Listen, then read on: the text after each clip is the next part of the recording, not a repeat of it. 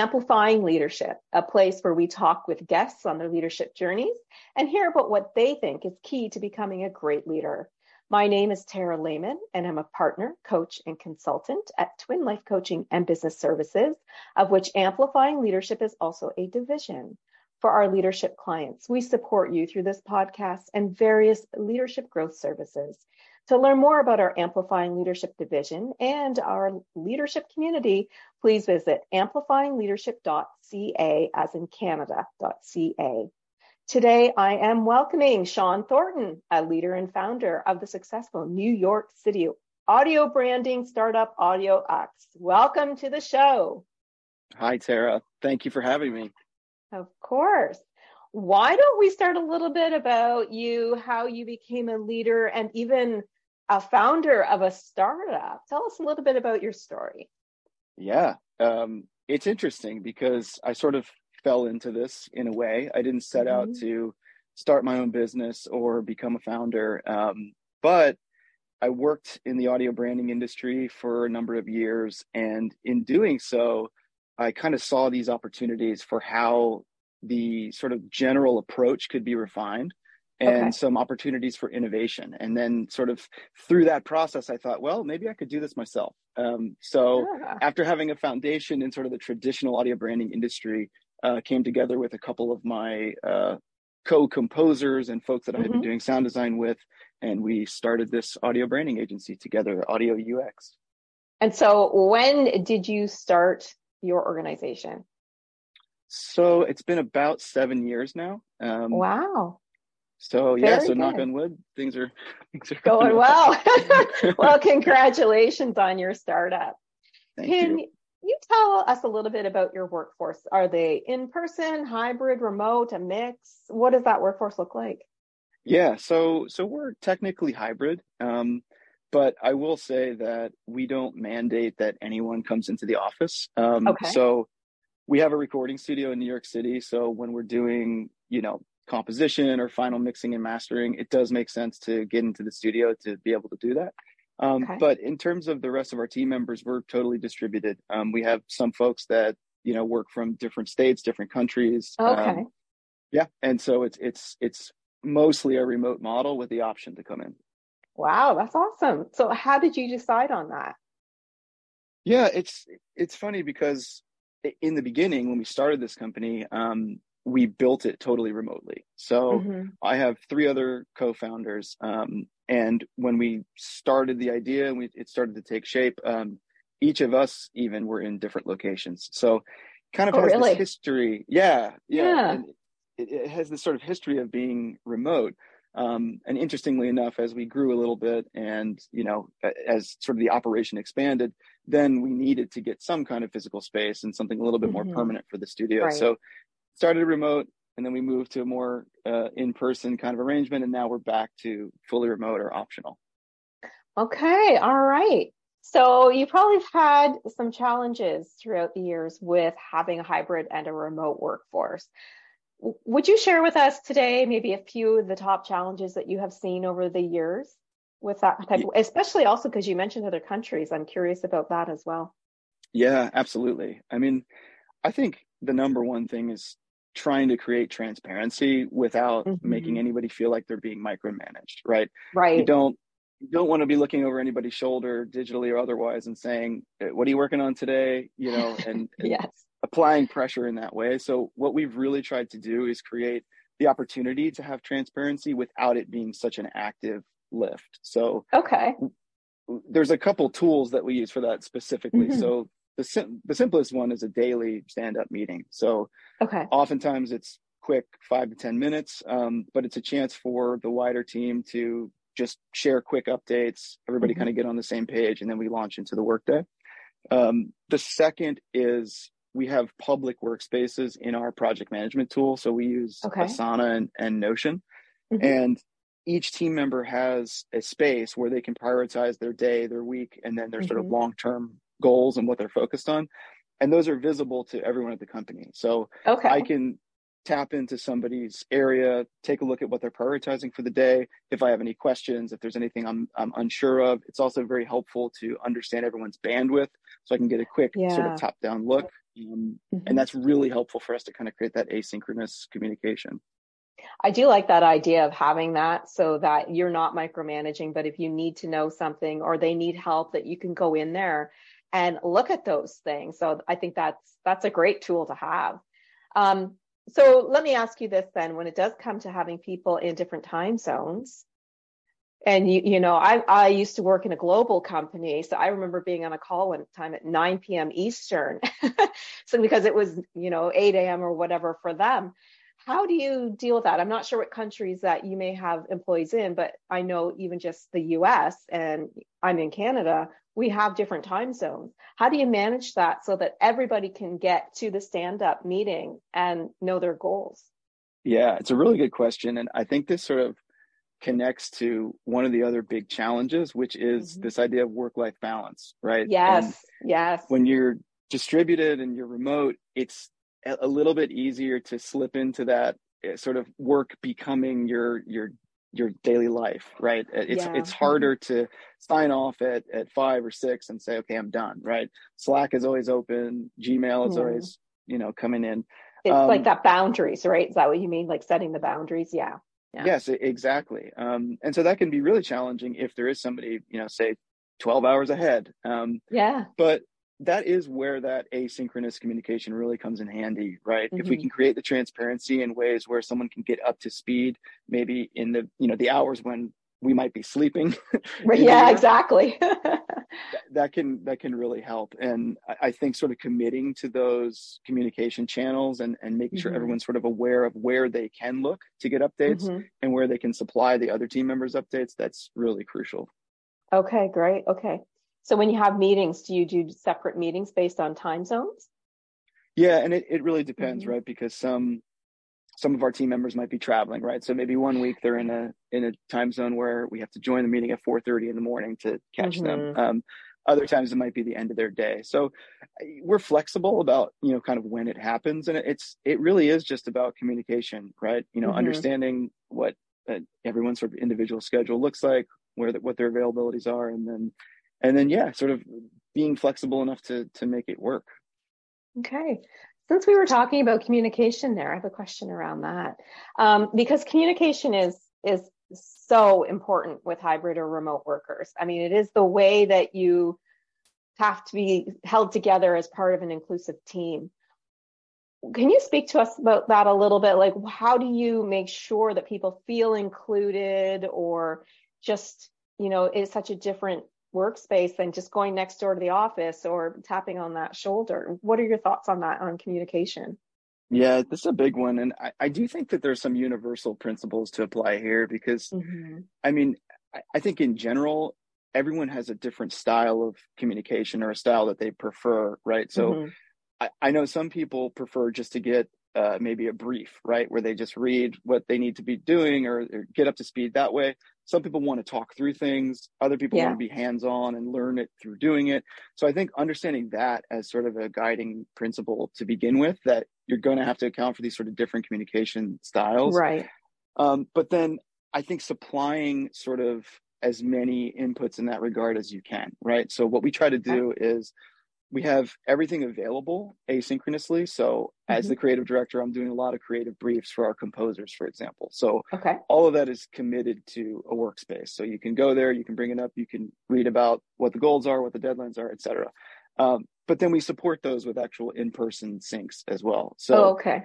in a way, it's sort of over communicating, you know, as a as a sort of rule um but but again also just accounting for these different styles right because some folks mm-hmm. may just need to read the brief other folks may need to read it and talk through mm-hmm. it um so as a part of that one big kind of push for us is sort of auditing our communication channels right oh, and okay.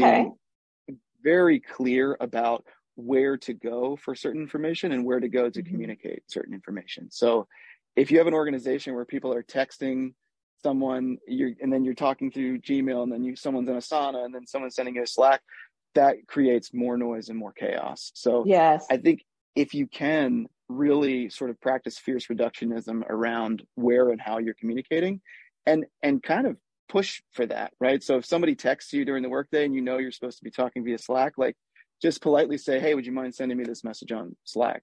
Right. so that you're sort of reinforcing these channels so that it's more streamlined and everyone sort of knows where to go for what they need so do you have any communication like text that you insist or hope they don't use and why that would be? Yeah, I mean, text is a big one, um, mm-hmm. both for GDPR compliance, like we don't want yeah. yeah. uh, protected client materials going out via text, so we don't do that. Um, and I just, I'm going to stop you there. I just want to make sure our audience knows what that is. That is actually the European privacy uh, legislation, the GDPR. Sorry, go ahead. No, thank you. Thank you for clarifying. Yeah. I, I, have a thing about jargon. I try not to use it, so I just broke my rule um, yeah, so text is a big one, and again, it's about creating transparency in a way that's easy, right? So mm-hmm. we we use Slack a lot, and one of the mm-hmm. benefits mm-hmm. is I can be on channels about individual projects that maybe I'm not even actively involved with, but just right. being able to see sort of the quick updates, it, it, helps me get up to speed in a way that's sort yeah. of fric- frictionless. Um, so uh, yeah, just be really intentional about that. And I know these days everything has an inbox and a comment feature mm-hmm. and, and, a so ding. It, yeah, it, exactly. that's the text message, right? I, I I hate getting text messages that you know when I'm trying to sleep.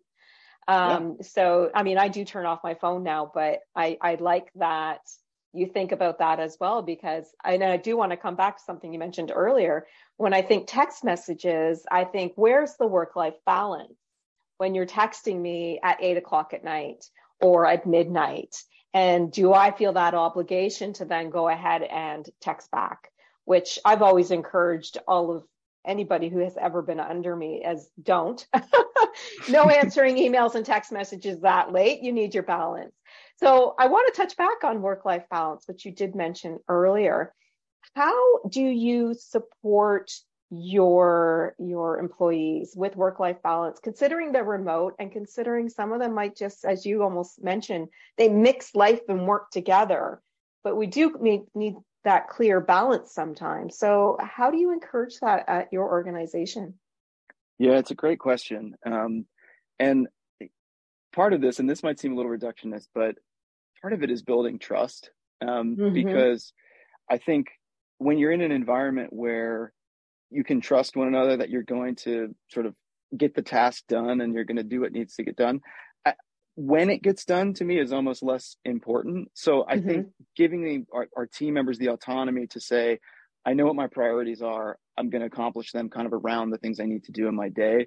That is mm-hmm. really important. To the other sort of part of your question around sort of creating those boundaries, um, for us, we reinforce it with you know some of our tools right so right. setting your availability in google calendar is a, is a big oh, one um, awesome same thing with slack you can say you can set when you're offline essentially um, and those things are helpful just a quick visual mm-hmm. reminder if i'm about to message someone and i forget that they're in spain and it's a different time it you know pops up and says hey by the way it's 11 p.m for this person so yeah th- those things are important I love that. And I love that you have an availability calendar. Um, I encourage people, and always have, even if, when I was in my corporate life, but now my my clients is you're going to block time off for you, and you're going to treat that appointment like it is that rare doctor's appointment that you've been waiting two years to get. If that even means 20 to 30 minutes at lunch, block it. Yes. Don't let a meeting take place unless it's mandatory meeting, and then you're going to block time after or before. But it's so important. And I love that you allow more of a flexible, I'm going to call it flexible working schedule. Is that, is that how you see it?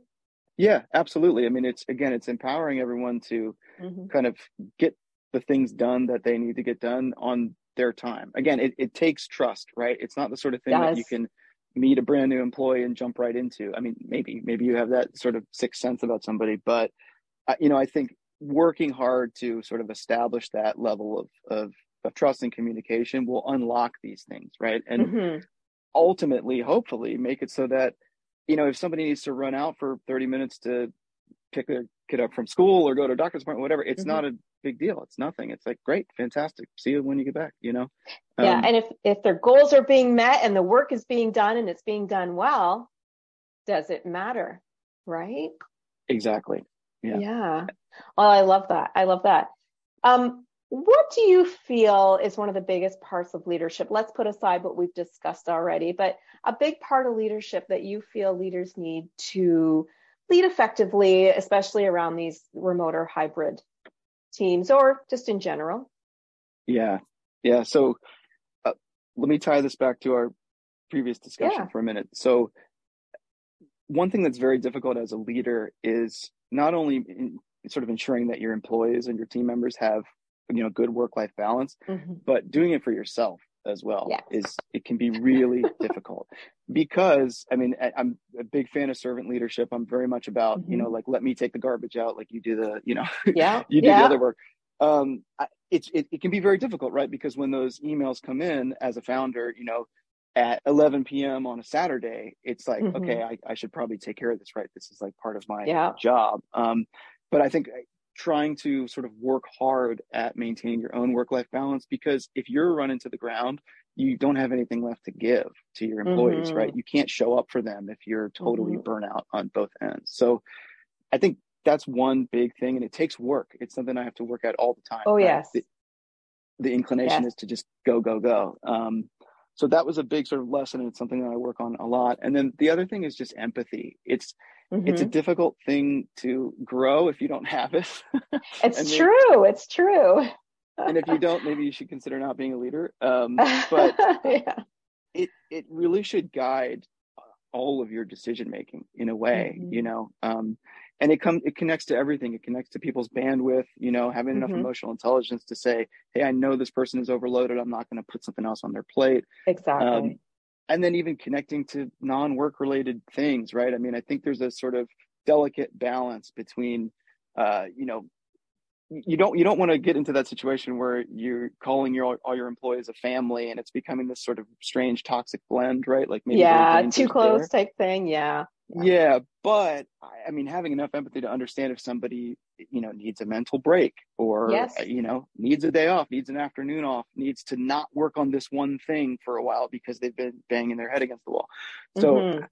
trying to focus on on being empathetic and being a good listener and a good observer i think will take you very far i love all of those points they're so important and empathy especially too you know as some of our population ages we then all have to take uh, you know care of our elderly individuals as long as you know maybe we have children as well. So it you know having some empathy around those little barriers that can creep up from time to time if they do need that half day off. And i think it's really important. So yeah awesome awesome tips. Thank you. Absolutely. Okay so what is that big tip? That that one thing if they don't take anything else away today that you want our audience to take away that helps them grow and move beyond some of the challenges and barriers around leadership? Yeah. So, uh, short answer is the empathy piece is huge. Yeah, um, it is. And lead with empathy. Always take blame, not credit. Do do what mm-hmm. you need to do to lift up your employees in that way. But I think one of the biggest lessons for me that's been a, a, a healthy challenge is working at learning how to delegate because yes. it is not something that came naturally to me. And I think mm-hmm. I'm on the end of the spectrum where I just want to shoulder everything and just do everything myself, which is not scalable, right? For all the no. reasons we've talked about, for health reasons and also yes, for, exactly. for business reasons as well, right? You're not mm-hmm. going to be able to grow if you're trying to do everything as a single person. Um, so I, for me, it really took sort of looking inward and, and, and learning, going and, you know, mm-hmm. seeking resources to, to help understand the communication around delegation and really mm-hmm. the philosophy, right? Like what what does it make sense for me to scale? You know, how can I take pieces off my plate that maybe are things that I'm not super specialized at or that aren't really my, you know, forte and mm-hmm. do it in a way that I'm not just dumping busy work on someone because I think yeah. that's that's a balance, right? Um so that if you can sort of focus in on that and think about mm-hmm you know delegation as the idea of sort of taking mental stock of who can be the most effective from a mm-hmm. tactical mm-hmm. standpoint but yes. also weighing the empathy piece I, I, think that will take you far and i love that too because you can analyze your team and they can work off their strengths and weaknesses and help each other out and give you the break like you said that leaders they tend to, especially people who are in startups of their own businesses, who own the business, they tend to just want to do everything, but you really do need to let go and trust your team in order to give yourself that break as well. So, Absolutely. Great. Absolutely. Awesome. Take a day off and see what yes, happens. take vacation. yes. I'm an advocate for that. I've probably said it a million times on this podcast. Take your lunch and take vacation. It's needed. I love it. I Unplugged. Love it. well, thank you for a great conversation. So if people wanted to learn more about you or they wanted to find you online, how could they go ahead and do that? Yeah. So uh, the company again is called Audio UX. Um, our website is auxnyc.com. Um, and again, yeah, we're an audio branding agency, but we're really sort of combining those principles with UX. So we're thinking, you know, we're doing design thinking, we're thinking about empathy, we're we're sort of understanding the audio branding experience as the human experience. So Love it. check us out online. And I, one of the things actually that was interesting earlier is you sort of touched on a huge piece mm-hmm. of our work that that idea of the text message going off late at night. That yeah. is a huge focus for us, right? We make sounds for apps, we make sounds for experiences. So yeah. sometimes silence is the best communication and thinking about that from that. a human perspective. I love that. Sometimes it absolutely is, right? Great. Thank you so much for joining me today. Yeah, thank you so much. This is really a great conversation, Tara. Awesome. Thank you to our listeners, of course. We hope you are taking away some tips from Sean today, and especially if you do have those different types of remote or hybrid workforces. Leaders do need to continually grow and develop for themselves and for their teams as well. If you want support and development, or perhaps you want to join a supported leadership community, please visit us at amplifyingleadership.ca, a twin life coaching and business services division for all the details. Until next time, please be safe and be an amazing leader or leader to be.